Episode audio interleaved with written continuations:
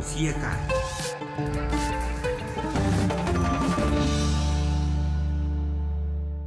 La rubrica de astăzi, stimați ascultători, cu noi, ca de obicei, Daniel Manu, cu sugestii interesante pentru dumneavoastră, pentru noi toți. Bună ziua, Daniel! Bună ziua, Carol, și bună ziua, dragi ascultători! Recent, Apple a lansat un nou dispozitiv și anume AirTag, cu care poți să-ți găsești lucrurile personale pierdute.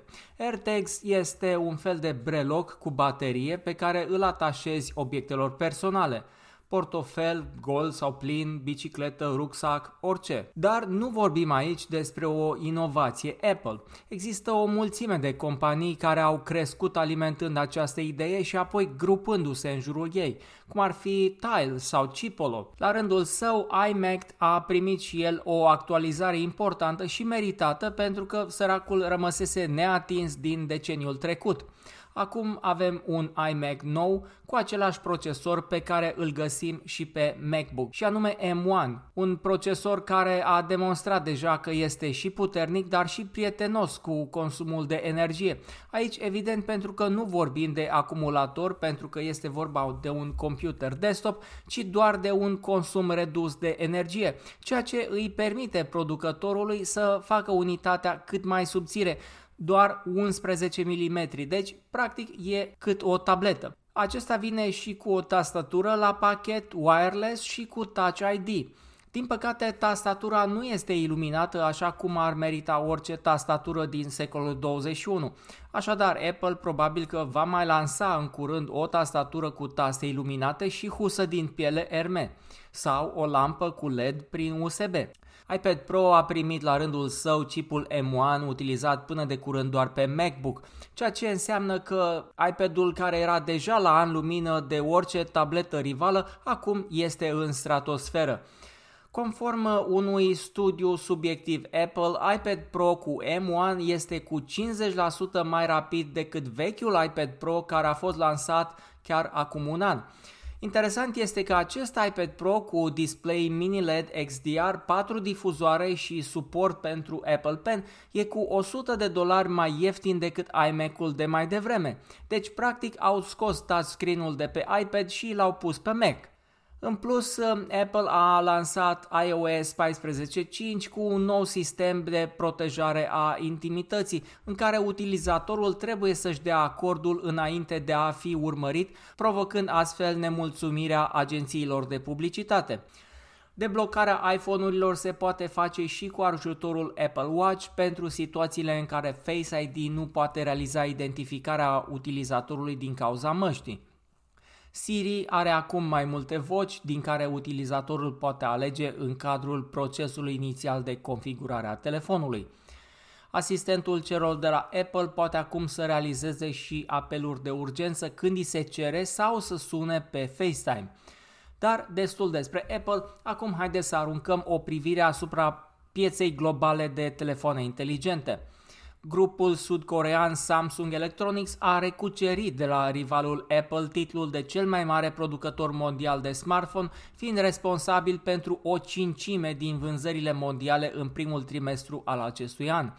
Cu toate acestea, producătorul chinez Xiaomi este cel care a avut per- cele mai bune performanțe trimestriale înregistrate vreodată, livrările sale crescând cu 62% până la 49 de milioane de smartphone-uri și la o cotă de piață de 14%, ceea ce îl plasează pe locul al treilea după Samsung și Apple, a anunțat săptămâna trecută firma de cercetare de piață Canalis. La nivel global, în primele trei luni ale acestui an, livrările de smartphone-uri au crescut cu 27% până la 347 de milioane de unități, pe măsură ce piața chineză s-a deschis după pandemia de COVID-19, iar campania rapidă de vaccinare din Statele Unite a crescut speranțele pentru o revenire economică. În schimb, grupul chinez Huawei, care odată era lider mondial, a căzut până pe locul 7 cu 18 milioane de telefoane vândute în primul trimestru, după ce anul trecut a decis să-și vândă marca de telefoane Honor.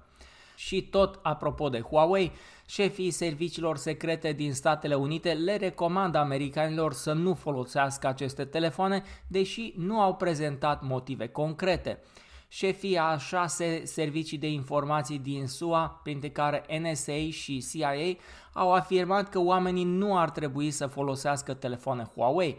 Compania chineză a fost la un pas să încheie parteneriate cu doi mari operatori telecom din America, și anume Verizon și AT&T, dar eforturile i-au fost zădărnicite în ultimul moment de factori politici. Șefii serviciilor nu au prezentat probe concrete care să arate de ce aceste smartphone-uri sunt periculoase, iar până acum experții independenți în securitate nu au descoperit nimic suspect la dispozitivele produse de companie. Totuși, autoritățile de la Washington au acuzat Huawei de legături strânse cu guvernul comunist de la Beijing și cu serviciile de informații chineze.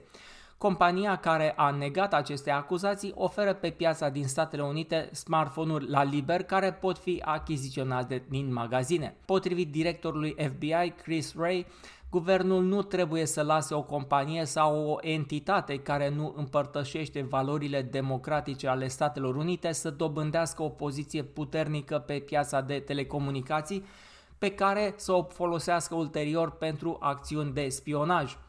Mai mulți parlamentari americani iau în calcul introducerea unei legi prin care să se interzică folosirea de către angajații din sectorul public a dispozitivelor Huawei și ZTE și rămânem la telefoanele Android pentru a vă avertiza că a apărut Flubot, un nou malware pentru Android care țintește parolele și datele cardului bancar împreună cu alte date potențial valoroase. Principalul mod de propagare a virusului pare să fie trimiterea de mesaje SMS redactate pentru a sugera că au fost trimise de o companie de curierat. Mesajul SMS solicită activarea unui link pentru a urmări livrarea unui colet fictiv. Potențiala victimă este atrasă într-o capcană de tip phishing, site-ul vizitat solicitând instalarea unei aplicații care ar facilita mai departe urmărirea procesului de livrare. Odată infiltrat pe telefonul Android al victimei, Flubot solicită permisiuni suplimentare pentru accesarea adresei de contacte pe care o folosește pentru a trimite mai departe SMS-uri conținând invitația către site-ul de phishing. Mimând false livrări DHL sau Amazon, Flubot este cel mai ușor de demascat de sugestia instalării unei aplicații de Android care nu provine dintr-un magazin de aplicații recunoscut. Pentru a evita astfel de capcane, este recomandată instalarea aplicațiilor de mobil doar dacă acestea provin din magazine de aplicații recunoscute, cum este Google Play Store. Din fericire, un ajutor în acest sens este oferit chiar de Google, versiunile recente de Android fiind configurate pentru a refuza în mod implicit instalarea de aplicații din surse neverificate. Cam atât pentru azi, Daniel Manu vă mulțumește și vă așteaptă și data viitoare la rubrica Tehnologie pentru fiecare.